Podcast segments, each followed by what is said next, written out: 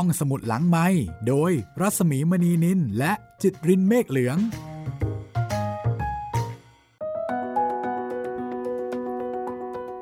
สวัสดีครับทุกคนกลับมากับห้องสมุดหลังไม้กันอีกครั้งหนึ่งนะครับ เจอกับผมป๊อบจิตรินเมฆเหลืองกันนะครับ พบกับผมได้ทางไทย PBS Podcast ทุกวันจันทร์วันพุธแล้วก็วันศุกร์นะครับ สำหรับช่องทางการรับฟังของเราก็ยังเหมือนเดิมทุกอย่างนะครับ ทั้งทางเว็บไซต์ ทางแอปพลิเคชันไทย PBS Podcast สำหรับตอนนี้เราก็ยังอยู่กับหนังสือ พูดต่างพบนะครับ ที่ผมจะดูแลทุกคนไปจนกระทั่งจบเล่มนี้แล้วก็ พักรายการห้องสมุดหลังไมรอพี่หมีรัศมีของเรา กลับมาจัดรายการให้ได้เหมือนเดิมนะครับ วันนี้ก็จะเป็นตอนที่ชื่อว่า วิญญาณที่ตามมา ตอนพี่ตามน้องมา ก็จะเป็นตอนต่อเนื่องจากวิญญาณที่ตามมาตอนพ่อเจอผีนะครับ เรื่องราวจะเป็นอย่างไรเราไปรับฟังกันได้เลยดีกว่าครับผมต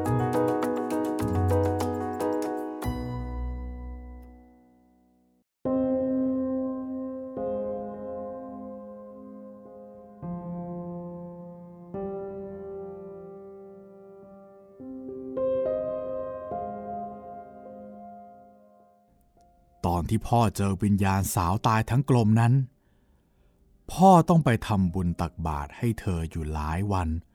กว่าจะรู้สึกสบายใจ พ่อคงไม่กล้าเอ่ยปากชวนใครไปอีกนาน เช่นเดียวกับผม ที่ได้มีส่วนทำให้การเอ่ยปากชวนเพื่อนกลับบ้านในงานศพ เป็นเรื่องชวนให้คิดยิ่งขึ้นว่า มันจริงอย่างที่ย่าเคยเตือนเอาไว้หรือไม่ มาฟังเรื่องของผมกันดู ว่าระหว่างที่เขาตามพ่อมา กับที่เขาตามผมมา ใครจะทำให้คุณวันไหวมากกว่ากัน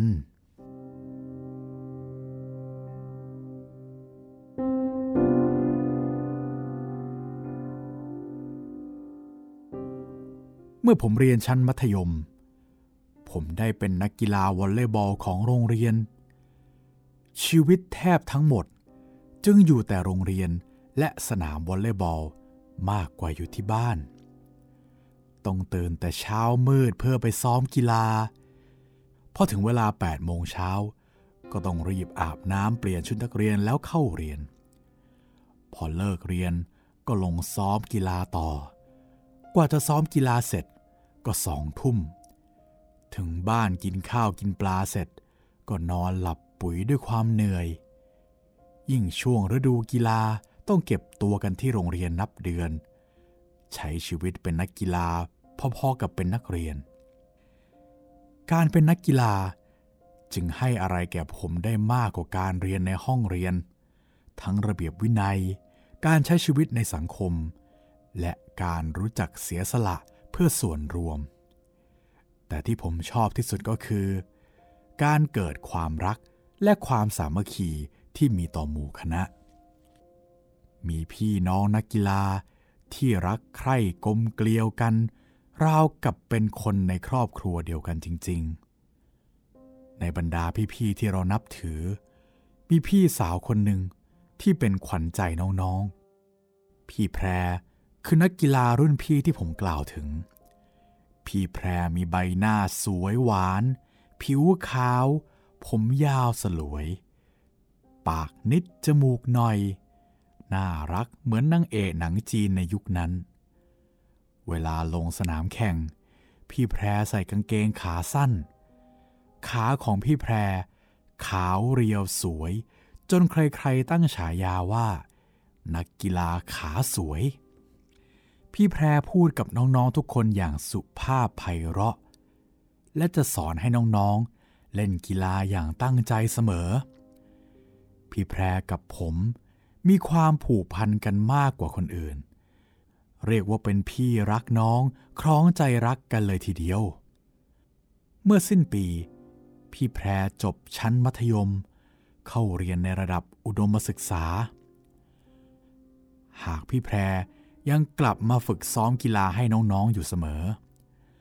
เราจึงยังคงรักและผูกพันกันอยู่ไม่รู้คลาย เย็นวันหนึ่ง พี่แพรบอกกับน้องๆทุกคนหลังซ้อมกีฬาเสร็จว่า พี่แพรจะไปต่างจังหวัดราวอาทิตย์หนึ่ง เมื่อกลับมาจะซื้อขนมมาฝากน้องๆ เราเฝ้าคอยวันที่พี่แพรกลับ มิใช่การได้กินของฟรีจากพี่แพร หากความห่วงใยและความคิดถึงพี่สาวคนนี้เป็นเรื่องสำคัญกว่า หลังเลิกเรียน 2-3 วัน หลังจากที่พี่แพรเดินทางไปต่างจังหวัด ผมเปลี่ยนชุดกีฬาลงไปถึงสนามช้ากว่าคนอื่นๆ แล้วก็พบว่า นักกีฬาทุกคน ยืนรวมกลุ่มกัน ทั้งหญิงและชาย มีโค้ชที่เป็นครูพละอยู่พร้อมหน้า นักกีฬาผู้หญิงต่างกอดคอกันร้องไห้โฮกันแทบทุกคน โดยมีโค้ชปลอบอยู่ข้างๆ นักกีฬาชาย หน้าตาตื่นตกใจ ผมจึงถามว่าเกิดเหตุการณ์อะไรขึ้น พี่แพรตายแล้ว พี่แพรเกิดอุบัติเหตุรถชนตายเมื่อวานนี้ที่ต่างจังหวัด เพื่อนนักกีฬาคนหนึ่งบอกผม ผมได้ยินประโยคนี้แล้วตกใจแทบช็อกนึกว่าเขาพูดเล่น ต่อมาเมื่อโค้ชมีน้ำตา ผมถึงรู้ว่ามันคือความจริง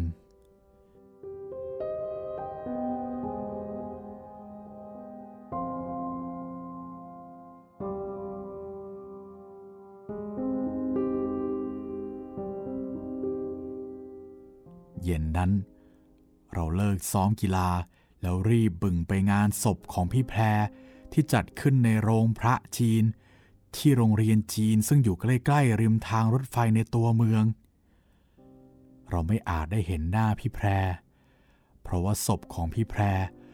ถูกบรรจุไว้ในหีบเรียบร้อยแล้วด้วยครอบครัวพี่แพรที่เป็นคนไทยเชื้อสายจีน จึงจัดงานทั้งพิธีไทยและพิธีจีนคู่กันไป ค่ำๆก็สวดแบบไทย จบพิธีไทยก็เป็นพิธีจีนกันต่อไป ผมและนักกีฬาทุกคน ไปร่วมงานสวดอภิธรรมศพพี่แพรทุกคืน ถือเป็นการส่งพี่สาวครั้งสุดท้าย เสร็จงานสวดพระอภิธรรมศพตอนกลางคืนแล้ว นักกีฬาชายทุกคน จะทำหน้าที่ส่งนักกีฬาหญิงจนถึงบ้าน แล้วจึงกลับบ้านตนเอง การไปส่งนักกีฬาหญิง ถือเป็นความรับผิดชอบของสุภาพบุรุษทุกคน เราปั่นจักรยานไปเป็นเพื่อนผู้หญิง จนถึงบ้านเขา แล้วเราจึงกลับบ้านได้ เด็กต่างจังหวัดไม่มีรถเมย์ให้นั่ง ไม่มีรถยนต์ให้มารับ มีแต่มอเตอร์ไซค์หรือจักรยานใครจักรยานมันคนละคัน ปั่นไปได้ทั่วจังหวัด เมื่อค่ำมาไม่มีรถราให้สัญจรอย่างเมืองใหญ่ ปั่นจักรยานจากงานศพ ไปส่งสุภาพสตรีดึกๆดื่นๆ ท่ามกลางความมืดและความวังเวง แล้วก็ปั่นจักรยานกลับบ้านตัวเอง ผ่านตัวเมืองเล็กๆ ที่เงียบสงัด สู่เรือกสวนไร่นาที่ต้องอาศัยแสงจากพระอาทิตย์แทนแสงไฟจากเสาไฟฟ้า ช่างตื่นเต้นยิ่งนัก ลองคิดดูว่า ต่างจังหวัดเมื่อราวพศ 2525 นั้น จะเป็นเช่นไร เมื่อสวดพระอภิธรรมศพในคืนที่ห้าเสร็จ จะมีพิธีเผาข้าวของเครื่องใช้ให้พี่แพร ผมเองก็ไม่เคยร่วมกิจกรรมแบบนี้มาก่อน เพิ่งทราบในคืนนั้นว่า การเผาสิ่งของก็เหมือนการส่งไปให้ผู้ตายได้ใช้ในโลกหน้า ใครอยากส่งสิ่งใดไปให้ ก็จัดซื้อจัดทำในลักษณะคล้ายโมเดลจำลอง ทั้งบ้าน รถยนต์ หม้อหุงข้าว คนรับใช้ สารพัดอุปกรณ์หลากชนิด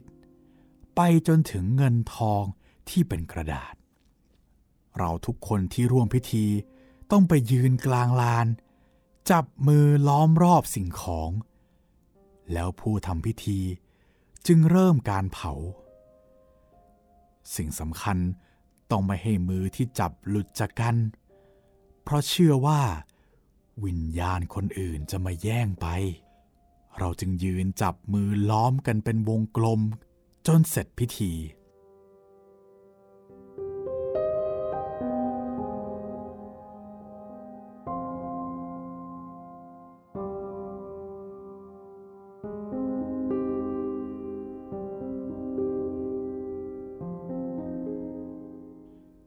ธีเริ่มเมื่อสามทุ่มกว่ากว่าจะเผาเสร็จก็เกือบห้าทุ่ม เผากันมากมายหลายอย่าง ยืนกันจนเมื่อยแข้งขา หากทำเพื่อพี่สาวสุดที่รัก เรายินดีเสมอ เสร็จพิธี พวกเราเข้ามานั่งพักที่ศาลาหน้าหีบศพพี่แพร แล้วผมก็เอ่ยบอกนักกีฬาทุกคนว่า เอา กลับบ้านกันเถอะ ดึกแล้ว พรุ่งนี้ค่อยมาใหม่นะเอาไปไปไปไปไปไปไปกลับบ้านเถอะ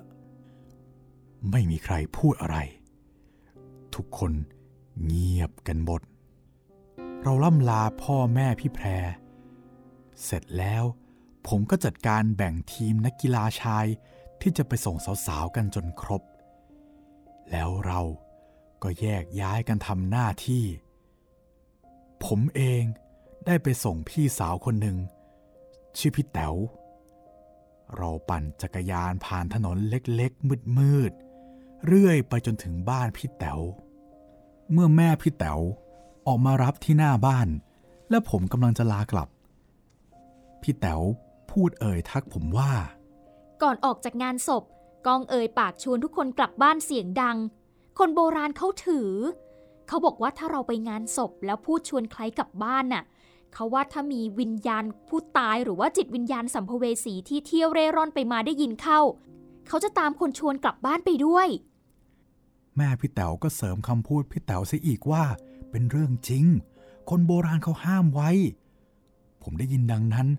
ก็ตกใจกลัวขึ้นมาทันใด เพราะจำได้ว่า ย่าผมก็เคยสอนไว้ แล้วพ่อก็เคยเจอเรื่องราวเช่นนี้เหมือนกัน ไปงานศพหรือไปที่ไหนในที่ที่มีคนตายน่ะ อย่าไปชวนใครกลับชูนะ ถ้าจะชวนใครอะก็ให้เอ่ยชื่อคนนั้น เพราะหมายถึงว่าเราชวนเพียงแค่คนที่เราเอ่ยชื่อก้องเอ๋ยพี่ว่านะ พี่แพรต้องตามก้องมาแน่ๆเลย แถมก้องอะยังเป็นน้องรักคนพิเศษซะด้วย พี่ว่าบางทีตอนที่ก้องกำลังปั่นจักรยานกลับบ้าน พี่แพรอาจจะมายืนเกาะท้ายตรงรถจักรยานก้องกลับไปด้วยก็ได้นะเฮ้ย ฟังคำอวยพรดังกล่าว แล้วก็นึกกลัวขึ้นมาทันที นี่บ้านผมยังอยู่อีกไกลพอควรเชียวนะ เราต้องปั่นจักรยานผ่านทุ่งนา แล้วก็ซอยเปลี่ยวที่ไม่มีไฟฟ้าเสียด้วยสิ ตายแล้วว่า จะทำยังไงดีเนี่ย ในขณะที่ชีวิตอยู่ในช่วงวิกฤต ผมก็นึกถึงคำพูดของย่าขึ้นมาอีกครั้งหนึ่งย่าบอกผมว่าถ้าเผลอชวนใครกลับ แล้วเกรงว่ามีผู้ที่ไม่ได้เชิญตามเรามา ก็ให้หันหลังไปพูดว่า ใครที่ตามฉันมา ขอให้กลับไปทางเดิม อย่าตามฉันมาเลย มาทางไหนก็กลับไปทางนั้นแหละ พอผมนึกได้ดังนั้น ผมก็เลยพูดเสียงดังว่า พี่แพรครับ พี่แพรตามผมมาหรือเปล่าครับ เอ่อถ้าพี่แพรตามผมมา ขอให้ พี่แพรกลับไปเถอะนะครับ อย่าตามผมไปเลยครับ ถ้าพี่แพรไปไหนไม่ถูก ก็ไปอยู่บ้านพี่แต๋วหลังนี้เสียนะครับ อยู่ที่นี่มาเลยนะครับพี่ พี่แต๋วกับแม่ ฟังผมพูดแล้วก็พากันขำ ส่วนผม รีปั่นจักรยานกลับบ้านแบบไม่คิดชีวิต พลังงานในร่างกายมีเท่าไหร่ ใส่ไปเต็มพิกัด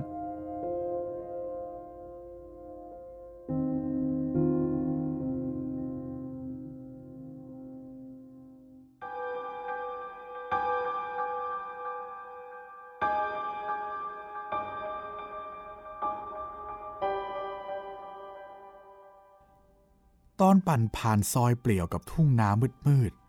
ๆ ผมหัวใจแทบวาย เห็นอะไรก็เกรงจะเป็นภาพหลอน เกรงจะเห็นต้นกล้วยเป็นคน เกรงว่าจะเห็นเสาไฟฟ้าเป็นเปรต จึงพยายามหลีตาให้เล็ก พอให้เห็นแค่ทางที่ปั่นจักรยานเท่านั้น ไม่กล้าเปิดเลนส์ตาให้กว้าง กลัวแขกไม่ได้รับเชิญ จะยืนอยู่ริมทางจริง ๆ พอผมปั่นถึงบ้าน ผมก็ทิ้งจักรยานไปทาง แล้วก็ตัวไปทางหนึ่งผมรีบกระโดดเข้าบ้านเรียกแม่ให้เปิดประตูรับ แม่ออกมาแล้วก็บ่นอุบโวยวายเสียงดังยามวิการไม่เกรงใจชาวบ้านชาวช่องเขาหรือไง ผมก็บอกแม่ว่า คนมันกลัวผีก็ต้องมีเสียงเป็นเพื่อนนะแม่ แล้วผมก็รีบกระโจนเข้าบ้านอาบน้ำอย่างเร่งรีบ แล้วก็ขอเข้าไปนอนในห้องแม่ซะเลย บ้านผมน่ะไม่มีปัญหาอะไรหรอกครับ ทุกอย่างผ่านพ้นไปได้ด้วยดี แต่ว่าบ้านพี่แต๋วนี่สิครับ มีอะไรดีๆ รออยู่ หลังจากผมปั่นจักรยานกลับบ้านไปแล้ว พี่แต๋วกับแม่ ก็อาบน้ำแล้วก็เข้านอน ราวเที่ยงคืน พี่สาวของพี่แต๋วชื่อว่าพี่ติ๋มเธอเลิกงานกะดึกกลับจากที่ทำงานแล้วก็อาบน้ำอาบท่าทำนู่นทำนี่เสร็จ ก็เข้านอนราวตีหนึ่ง ขณะจะเข้าห้องนอนนั้น เธอก็เห็นใครคนหนึ่งเดินผ่านหน้าไปแวบๆ เห็นชายกระโปรงไหวๆเดินเลี้ยวหายเข้าตู้เสื้อผ้าตรงกลางบ้าน พี่เต็มก็นึกว่าพี่แต๋วจึงเดินตามไปดูว่าทำไมน้องสาวยังไม่นอน เมื่อถึงตู้เสื้อผ้า เลี้ยวซ้ายมองขวาก็ไม่พบใคร นึกว่าตัวเองตาฝาดเพราะว่าเหนื่อยและก็ง่วง จึงเดินเข้าห้องนอน พอเปิดห้องไป ก็เห็นแม่กับน้องนอนอยู่ในมุ้งกันหมดแล้ว พี่ติ๋มจึงเอื้อมมือไปปิดไฟ แล้วก็ค่อยๆคคลานเข้าไปในมุง้ง ซึ่งเป็นที่ว่างอยู่ เอหลังได้สักครู่ ลมพัดแรงมาจากไหนไม่รู้ มุ้งปลิวไหวไปมา จนสายมุ้งหลุดออกจากตะขอที่เกี่ยวไว้ พี่ติ๋มจึงรีบสาวมุ้งออก เพื่อไปเกี่ยวตะขอมุ้งใหม่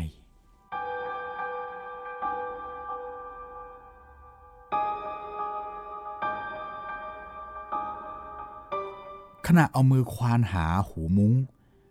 มีมือของใครสักคน ยื่นหูมุ้งมาให้ จากนอกมุ้งส่งให้ถึงมือ อืม เออแต๋วเหรอกอบใจนะ น้องก็ตื่นเหมือนกันเหรอเนี่ยไปไปเดี๋ยวพี่จะลุกไปเกี่ยวมุ้งเอง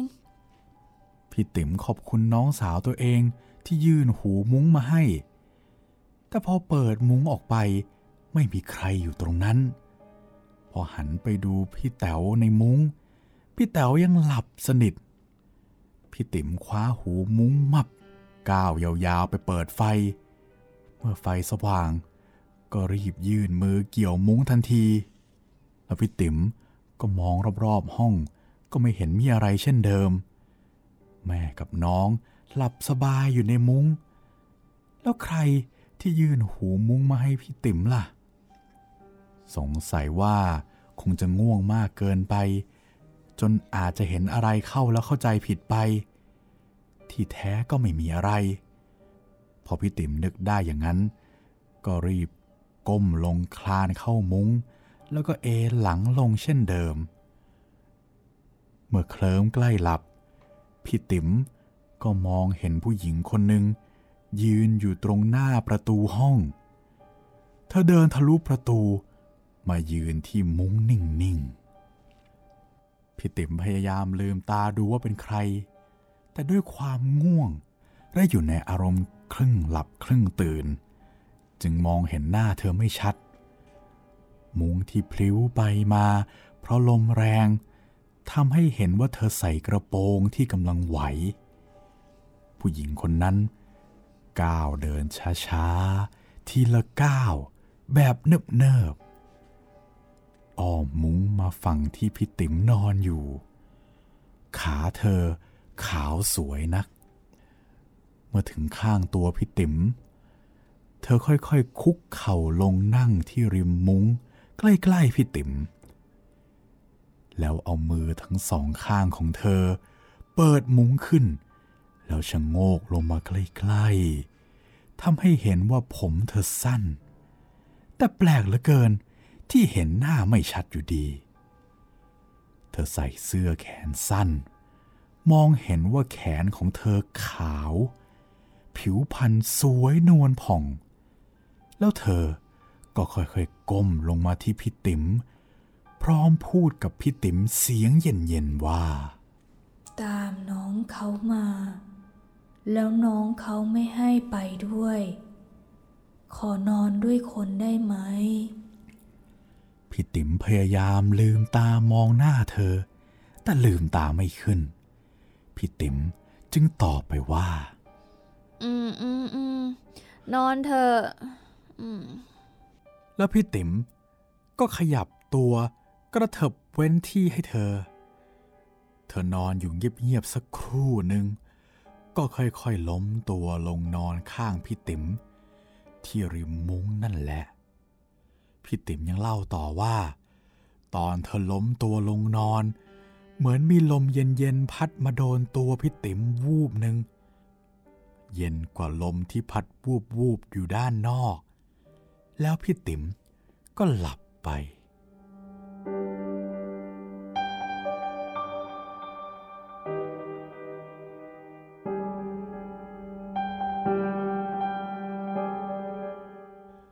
รุ่งเช้าตื่นมาให้แม่ รุ่งเช้า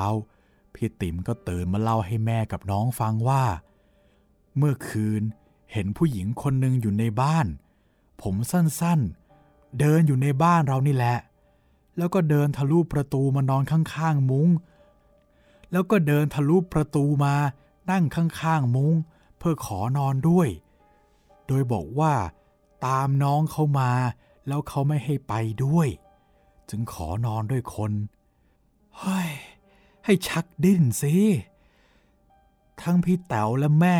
ก็คงจะอยู่ยากลำบากยิ่งเสียจริงแท้แน่แล้วเชียว ถ้าพูดแบบนี้ เห็นทีจะเป็นพี่แพรตามกล้องมาเมื่อคืนแน่ๆ ทั้งหมดจึงรีบแจวไปวัด เพื่อนิมนต์พระมารดน้ำมนต์กันทั่วบ้าน ไม่เป็นอันทำอะไรนอกจากคอยลุ้นว่า คืนนี้จะมีใครมาขอนอนด้วยอีกไหมผ้ายันกันผีและพระที่มีในบ้านทั้งหมด ก็ปลูกท่าน แล้วนำมาวางไว้ตามที่ต่างๆ โดยเฉพาะในห้องนอน ผมและนักกีฬาทุกคนมาทราบเรื่องราวในงานสวดพระอภิธรรมศพพี่แพรในคืนถัดมา พวกเราต่างก็อึ้งกันตามๆกัน เธอคนนั้นคือใคร นี่คือคำถามที่ทุกคนสงสัย หากไม่มีคำตอบที่ยืนยันได้แน่ ทุกคนที่ได้ฟังเรื่องราวที่พี่ติ๋มประสบ ก็นึกแปลกใจว่า ผู้หญิงที่ตามผมไปคือใคร ลักษณะคล้ายพี่แพรทุกอย่าง ยกเว้นทรงผม เพราะว่าพี่แพรเนี่ยผมยาว แต่ผู้ที่ติดตามผมมาเมื่อคืนนี้ผมสั้น พี่ติ๋มยืนยันว่าเธอผมสั้นแน่ๆ เราจึงคิดว่าน่าจะเป็นสัมภเวสี หรือว่าวิญญาณเร่ร่อนเสียแน่แล้ว ในงานคืนถัดมา ผมนึกในใจตลอดว่า นี่เราพูดแก้เคล็ด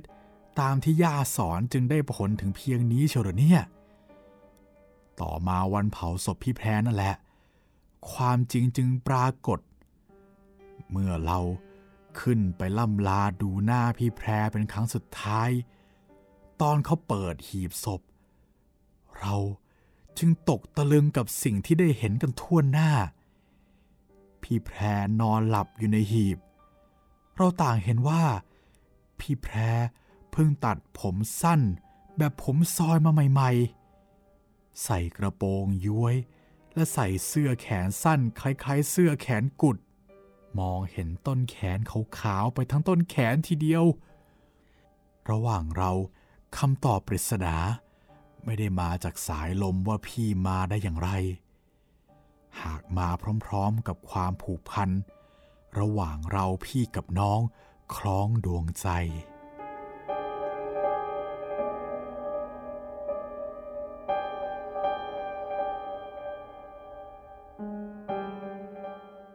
จบตอนวิญญาณที่ตามมาตอนพี่ตามน้องมาแล้วนะครับ โอ้โห น่ากลัวเหมือนกันนะครับเนี่ย แต่ว่าเรายังไม่จบกับซีรีส์วิญญาณที่ตามมานะครับ เรายังมีตอนสุดท้ายก็คือตอนมาตามนัดกันอีกตอนหนึ่งนะครับ ไว้เราจะได้ฟังกันต่อจากนี้ไปแหละครับ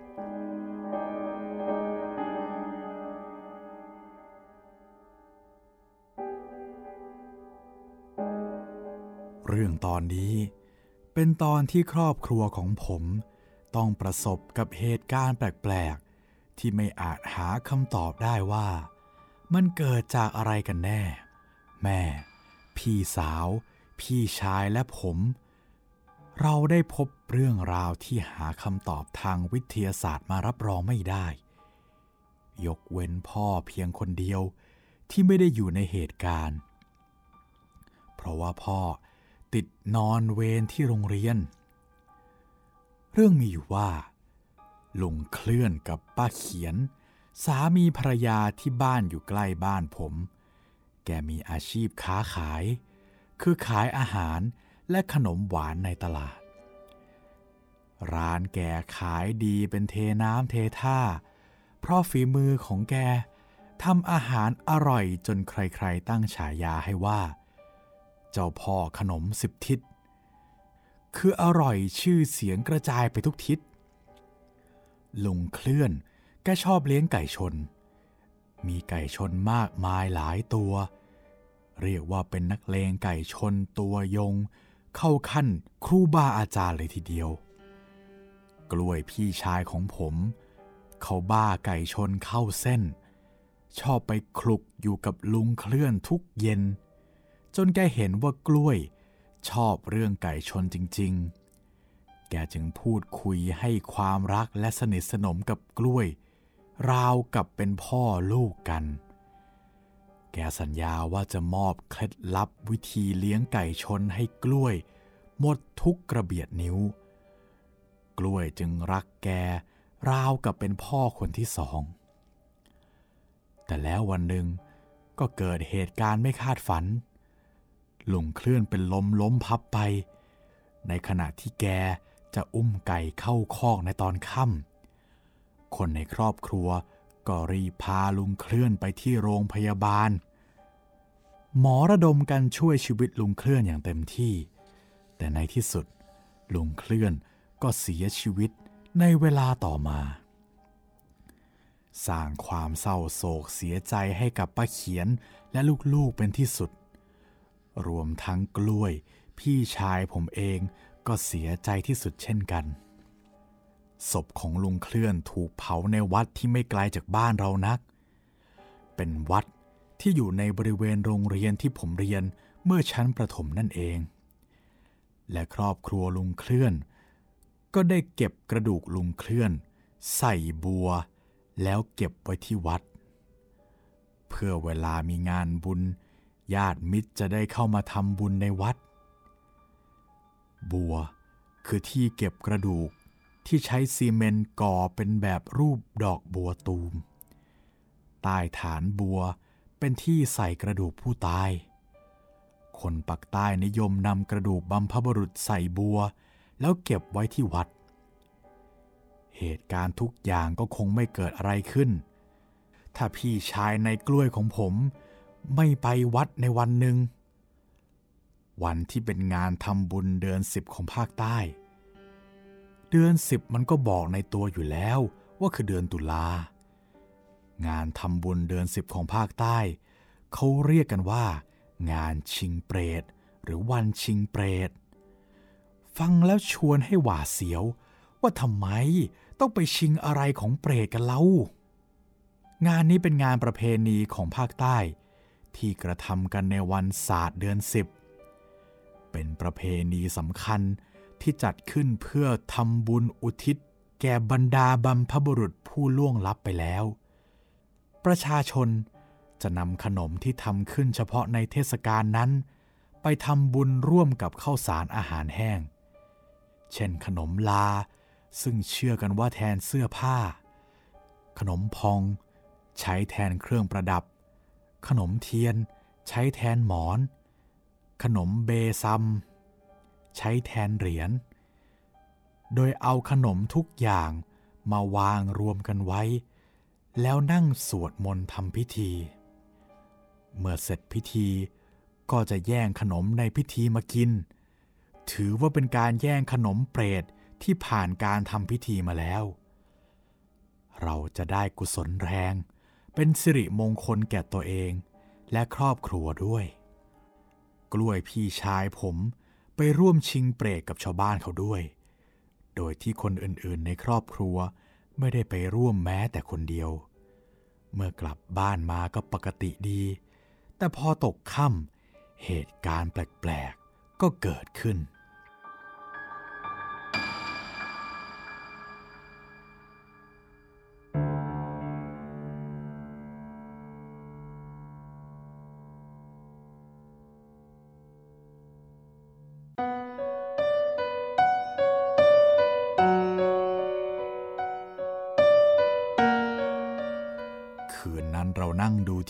ด้วยกัน มีแม่ กล้วยและผม ส่วนพ่อติดตรวจเวรที่โรงเรียน แล้วก็เลยนอนโรงเรียนซะอีก กุ้งพี่สาวของผมไปนอนที่บ้านย่า เราจึงเหลือกันเพียงแม่ลูกสามคนเท่านั้น เรานั่งดูรายการโทรทัศน์กันจนราวสี่ทุ่มโดยประมาณ แม่ก็รู้สึกง่วงนอน จึงเข้านอนเป็นคนแรก อีกครึ่งชั่วโมง กล้วยก็เดินเข้าไปนอนที่ห้องตัวเองอีกคน คงเหลือเพียงผมที่นั่งดูโทรทัศน์เพียงคนเดียวเงียบๆ เวลาผ่านไปราวครึ่งชั่วโมง กล้วยเปิดประตูออกมาจากห้อง แล้วก็มายืนหลับตานิ่งที่หน้าห้องตัวเอง ผมนั่งดูพฤติกรรมแปลกๆของกล้วยอยู่ แล้วก็คิดว่าพี่ชายคงจะละเมอ แล้วกล้วย ก็ค่อยๆเดินหลับตามาหยุดที่หน้าห้องแม่ แล้วก็เรียกแม่เสียงดังว่า แม่ แม่ แม่นอนหรือยัง แม่คงได้ยินเพราะเสียงดังเกินปกติ แม่จึงร้องถามด้วยความรำคาญว่ามีอะไร ไปนอนได้แล้วอย่าทำเสียงดัง กล้วยยังคงยืนหลับตานิ่ง คอตกลงนิดหน่อย แล้วก็ถามกล้วย แล้วกล้วยก็ถามแม่ว่า แม่ แม่รู้จักคนที่ชื่อเคลื่อนไหมอะ ผมนั่งดูพี่ชายอยู่ที่หน้าจอโทรทัศน์ ให้ตกใจที่เห็นพี่ชายมีอาการอย่างนี้ แล้วดันมาถามถึงคนที่ตายไปแล้วอีก แม่รู้จักคนที่ชื่อเคลื่อนหรือเปล่า แม่ผมก็เลยถามว่าถามอะไร ไปนอนได้แล้วอย่ามาป่วนเวลานี้ แม่ที่นอนในห้องส่งเสียงดุพี่ชายแบบนั้น เพราะว่าพี่ชายเป็นคนที่ชอบพูดเล่น ไม่ได้พูดเล่นนะแม่ตะเกียเขามาหากล้วยในห้องด้วย พี่ชายพูดได้เพียงประโยคนี้ ผมเนี่ย ตาตั้งลุกขึ้นยืนมองพี่ชายตัวเองทันที นี่กล้วยบ้าไปแล้วหรือเปล่าเนี่ย ถึงพูดอะไรเป็นตุเป็นตาแบบนี้ ผมคิดไปใจก็เต้นไป เดี๋ยวกล้วยจะไปหาเขานะแม่ เขาบอกว่าให้ไปหาเขาที่ป่าช้า ในเวลาตอนเที่ยงคืนที่วัดนะ่ะให้ไปให้ได้ กล้วยต้องไปหาเขาแล้วนะแม่ พี่กล้วยบอกแม่อย่างนั้น แต่แม่นอนเงียบไม่ตอบ เพราะเข้าใจว่าพี่ชายพูดล้อเล่น กล้วยหันมาทางผมที่นั่งใกล้ประตูหน้าบ้าน เดินหลับตามาทางประตู เพื่อจะออกจากบ้าน แต่ผมชิงเปิดประตู แล้วถลันตัววิ่งออกจากบ้านไปก่อนแล้ว นี่แม่ไม่รู้เลยว่าเกิดอะไรขึ้นกับลูกชายคนกลางของแม่ ผมวิ่งออกจากบ้านแบบนักกีฬาทีมชาติไทยที่ได้เหรียญทองเอเชียนเกม มุ่งตรงไปยังบ้านลุงเคลื่อนที่อยู่ปากซอย แล้วก็ทั้งเคาะทั้งทุบประตูบ้าน ป่าก็ร้องเรียกป้าเขียนให้เปิดประตูด่วนป้าเขียนจำเสียงผมได้ ก็เลยเปิดประตูรับป้าป้าป้ากล้วยเป็นอะไรก็ไม่รู้อะจู่ๆก็ถามถึงลุงเคลื่อน แล้วก็บอกว่าลุงเคลื่อนมาหา แล้วก็ สั่งให้ไปพบที่ป่าช้าป้า ป้าเขียนได้ยินแล้วก็ตกอกตกใจ ผมรีบจูงมือป้าเขียนออกจากบ้านของแก พาแกไปนั่งหลบอยู่ข้างทางเดินที่มีหญ้าคาสูงเทียมเขา่า แล้วเราก็นั่งหลบอยู่ในความมืด เพื่อให้ป้าเขียนได้เห็นพี่ชายของผมที่กำลังเดินมา กล้วย เดินหลับตาเหมือนคนละเมอมาตามทางเดิน ไม่มีรถเลี้ยวไปทางไหนเลยหน้าก้มคอตกราวกับเดินไปตามเสียงที่เรียกอยู่ เมื่อกล้วยเดินผ่านเราไปแล้วป้าเขียนกับผมจึงวิ่งไล่ตามไปจับตัวไว้ทันทีป้าเขียนจับมือกล้วยแน่น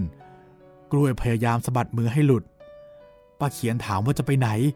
กล้วยก็ตอบเช่นเดิมว่าจะไปป่าช้าคนชื่อเคลื่อนมาหาเมื่อสักครู่ แล้วก็กำชับว่า ให้ไปพบให้ได้ภายในเที่ยงคืน ป้าเขียนคงอึ้งเช่นกัน ป้าหันมาชวนผมให้ลากกล้วยกลับบ้านแบบถูลู่ถูกังกันไป กล้วยพยายามสะบัดมือและแข็งขืนตลอดเวลา แต่เมื่อถึงบ้านแล้ว ผมเคาะประตูเรียกแม่ให้ตื่น แล้วก็ออกจากห้องนอน แม่เห็นกล้วยแล้วก็ตกใจมาก ช่วยกันพากล้วยไปนอนบนโซฟา แล้วก็กดไหลไว้ไม่ให้ลุก กล้วย เพ้อแต่ประโยคว่า ต้องไป ต้องไป เขาสั่งให้ไปให้ได้ พูดไปทั้งหลับตา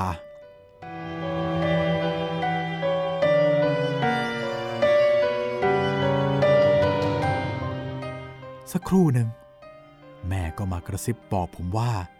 ให้ผมรีบปั่นจักรยานไปตามย่ามาดวน ตอนนั้นผมรู้สึกกลัวมาก ไม่อยากไปเลย เพราะระหว่างทางไปบ้านย่า มันต้องผ่านความมืดไปตลอดทาง แต่สุดท้ายก็กัดฟันไปจนได้ ก็ไม่มีใครจะทำหน้าที่นี้ได้ดีกว่าผมแล้วนี่ ผมจึงปล่อยให้แม่กับป้าเขียนแก้ปัญหากันไปก่อน ผมปั่นจักรยานแบบลืมหายใจ ทั้งกลัวทั้งกล้า ตื่นเต้นสุดจะทน ปั่นมาอึดใจหนึ่งก็ถึงบ้านย่า บอกเล่าเท้าความย่าและอาทุกคนเสร็จอาติ้วน้องชายของพ่อก็ขับรถมาส่งย่าที่บ้านผมทันที แน่นอน ก่อนย่าจะขึ้น ย่ารีบไปหยิบขวดน้ำมนต์และข้าวสารเสกบนหิ้งพระไปด้วย เมื่อถึงบ้านผม แม่กับป้าเขียนยังจับพี่ชายให้นอนอยู่เช่นเดิม ย่ารีบเดินไปที่ห้องพี่ชาย ป้าเขียนลุกขึ้นเดินตามย่าไปด้วย ย่าเปิดประตู คว้าน้ำมนต์เทใส่ขัน แล้วก็ใช้กิ่งไม้จุด แล้วพรมสาดไปทั่วห้องของกล้วย ปากย่าก็ท่องคาถาทำปากขมุบขมิบ แล้วก็พรมน้ำมนต์เสร็จ พอพรมน้ำมนต์เสร็จ ป้าก็ล้วง พอพรมน้ำมนต์เสร็จ ย่าก็ล้วงเข้าสารกำขึ้นมาจ่อที่ปาก ท่องคาถาขมุบขมิบไม่กี่ประโยค แล้วก็สาดไปทั่วห้องป้าเขียนร่วมวง แล้วก็พูดเสียงดังว่า เขียนป้าเขียนร่วมวง แล้วก็พูดเสียงดัง ๆ ว่าเคลื่อน อย่ามาแกล้งลูกกล้วยเลยฉันไม่ชอบ จะมาชวนลูกกล้วยไปไหน กลับไปเดี๋ยวนี้นะ ผมก็ได้แต่ยืนดูย่า แล้วฟังป้าเขียนทำพิธีข่มขวัญลุงเคลื่อนด้วยใจระทึก เมื่อทำพิธีตามความเชื่อของย่าเสร็จ แล้วก็มาดูที่กล้วย กล้วยยังมีอาการเพ้อเช่นเดิม สักครู่ กุ้งพี่สาวของผม ก็มาพร้อมกับอาต้อยและอาตุ เราเริ่มอยู่ด้วยกันหลายคนมีความอบอุ่นใจมากขึ้น เราพยายามทำทุกอย่างให้คลี่คลายไปในทางที่ดี แต่กล้วยยังพูดย้ำว่า ใกล้เที่ยงคืนแล้วเขารออยู่ ต้องไปแล้วอย่ากักไว้เลย ต้องไปหาเขาให้ได้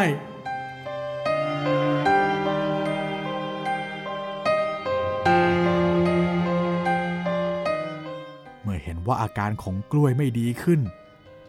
อติ้ว จึงเรียกผมออกไปหน้าบ้าน แล้วกระซิบผมเบาๆว่า ให้ไปตามลุงแดงที่เป็นหมอผีที่อยู่บ้านร้างในหมู่บ้านริมทางรถไฟมาไล่ผี เท่านั้นแหละ กล้วยก็ตะโกนจากที่นอนมาว่าอย่าไปตามมานะ ไม่ต้องไปตามมา ก็พูดย้ำอย่างนี้ราวสามรอบ ผมใจหายวูบอาติ้วก็หน้าตาตื่นอย่างเห็นได้ชัด เราพูดกันแบบมดกระซิบคือเบามากเลยนะครับ แทบจะฟังเป็นคำไม่ชัดเลย แต่พี่ชายผมถูกจับให้นอน แล้วก็มีทั้งแม่ทั้งป้าเขียนแล้วก็พี่สาวผม รวมทั้งอาต้อยอาตุ พวกเขายังไม่รู้เลยว่าอาติ้วเนี่ยพูดเรื่องอะไรกับผม โอ้โหลองพี่ชายผมหูดีขนาดนี้ ใครจะไปกล้าครับ ผมเนี่ยไม่มีวันไปตามลุงแดงจากบ้านร้างเด็ดขาดเลย ก็ไอ้เจ้าต้องน้องชายผม ลูกอาติวคนเนี้ยเคยเจอผีที่บ้านร้าง ในสวนมะพร้าวนั่นมาก่อนแล้วเร่น่ากลัว ผมบอกอาติวว่าไม่ไปเด็ดขาด ให้อานั่นแหละไปแทน แต่ก็ไม่มีใครยอมไป สุดท้าย แม่ผมก็คิดอะไรขึ้นมาได้ แม่รีบเข้าไปในห้อง หยิบสร้อยพระที่ห้อยคอมาองค์หนึ่ง พระองค์นี้คือพระ 25 ศตวรรษ ที่แม่และพ่อนับถือ และใส่ห้อยคอตลอดเวลา แม่นำสร้อยพระ 25 ศตวรรษ มาใส่ในขันแล้วเติมน้ำพร้อมเอาดอกไม้บนหิ้งพระมาใส่ในขัน แล้วจุดเทียนให้น้ำตาเทียนหยดลงในขัน ผมไม่ทราบว่านี่คือการทำน้ำมนต์หรือเปล่า แต่เราทุกคนก็นั่งยกมือไหว้กันทั้งหมด แม่สวดมนต์กับย่า แล้วท่องบทสวดอะไรอีกก็ไม่ทราบ แต่จบท้ายด้วยการขอเข้ามาลงเคลื่อนว่า ถ้าลูกชายไปทำสิ่งใดไม่ดี หรือพูดจาไม่ดี ก็ขอให้อโหสิกรรมด้วย แล้วแม่ก็นำขันน้ำไปเติม ก็นำขันน้ำไปให้กล้วยดื่ม ดื่มน้ำเสร็จ แม่ก็สวมสร้อยพระ 25 ศตวรรษให้กล้วยทันที เมื่อสร้อยพระคล้องเข้าไปอยู่ที่คอกล้วย กล้วยสะดุ้งเฮือก แล้วเอหลังลงนอนหลับไปไม่ได้สติ เหมือนที่เราเคยดูในหนังผี ตอนที่ผีเจอพระแล้วมีอาการเช่นนี้ กล้วยนอนหลับสนิท จนเราทุกคนคิดว่า สิ่งต่างๆที่มารบกวน เที่ยววนเวียนหลอกล่อ หรือว่าแกล้งคงหมดสิ้นลงแล้ว เราจึงเบาใจ แล้วนั่งคุยเป็นเพื่อนกันจนเลยเวลาเที่ยงคืนที่กล้วยพูดไว้ แล้วป้าเขียนก็ขอตัวกลับบ้าน ตามด้วยย่าอาต้อยอาตุและอาติ้ว ต่างก็กลับเช่นเดียวกัน คงเหลือแต่แม่ ผม กุ้งและกล้วย ก่อนญาติญาติจะกลับ เราพากันยกกล้วยจากโซฟาเข้าไปนอนในห้องของกล้วยเอง แล้วผมกับแม่และกุ้ง ก็ออกมานั่งคุยอยู่ที่ห้องดูโทรทัศน์ด้วยกัน ไม่ยอมหลับยอมนอน เพราะว่าเกรงจะเกิดอะไรขึ้นอีก สมัยเมื่อราวๆปี 2525โทรทัศน์จะปิดรายการแค่เที่ยงคืนเท่านั้น มีช่องรายการเพียงไม่กี่ช่อง พอเลยเที่ยงคืน ทุกอย่างก็เป็นจอลูกน้ำเสียงดังซ่า จนเปิดสถานีอีกครั้งในวันรุ่งขึ้น แม่ ผมกับกุ้ง นั่งคุยกันจนราวตีห้า แล้วกล้วยก็เปิดประตูออกจากห้องอีกครั้ง เราทั้งสามคนเงียบกริบ หันไปจับตาดูกล้วยเป็นจุดเดียว กล้วยเดินลืมตาทำท่างวงเงีย เมื่อโผล่มาถึงที่เรานั่งกัน ก็เอามือขยี้ตา เงยหน้าดูนาฬิกาแล้วก็พูดว่า เออยังไม่นอนกันอีกหรอ แม่บอกว่า นั่งคุยกันสนุกจนติดพันมาถึงตอนนี้ละ กล้วยบ่นว่าไม่รู้เป็นอะไร คอแห้งอย่างกับอยู่ในทะเลทราย แล้วก็เปิดตู้เย็น คว้าขวดน้ำมาดื่มอักอักจนหมดขวด ก่อนจะเดินกลับไปนอน กล้วยรู้สึกว่า มีพระสวมติดคออยู่ จึงถามแม่ว่าใครมาใส่ให้ แม่บอกว่าแม่เป็นคนใส่ให้เอง กล้วยจึงเข้านอนต่อ เมื่อทุกอย่างลุล่วงไปด้วยดี เราสามคนแม่ลูกจึงได้เวลานอนสักที คืนนี้สามัคคีชุมนุมนอนห้องแม่ ไม่มีสิ่งใดมาขวางแม่กับลูกได้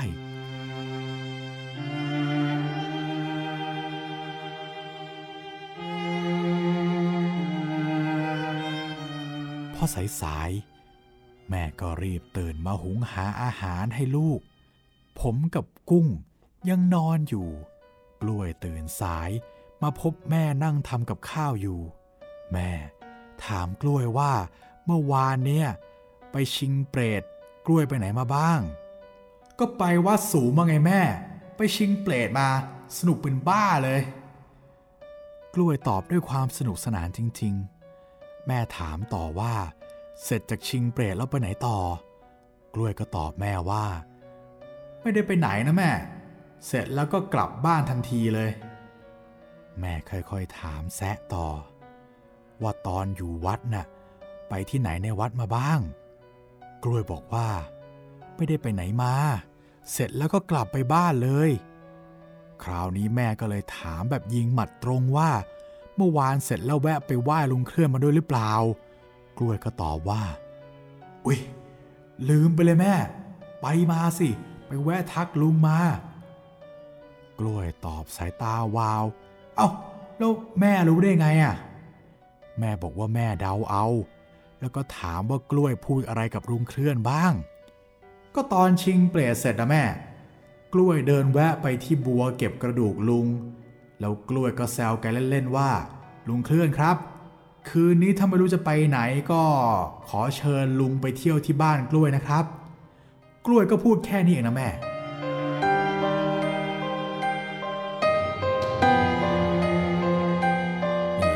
ก็เป็นอุทาหรณ์แล้วกันนะครับสำหรับ 3 เรื่องเกี่ยวกับการ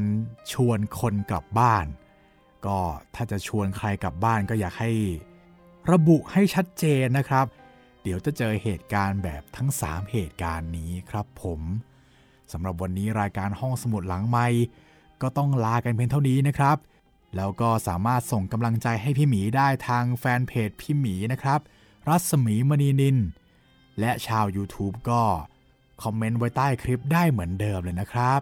สำหรับวันนี้ผมก็ลาไปก่อนนะครับ สวัสดีครับ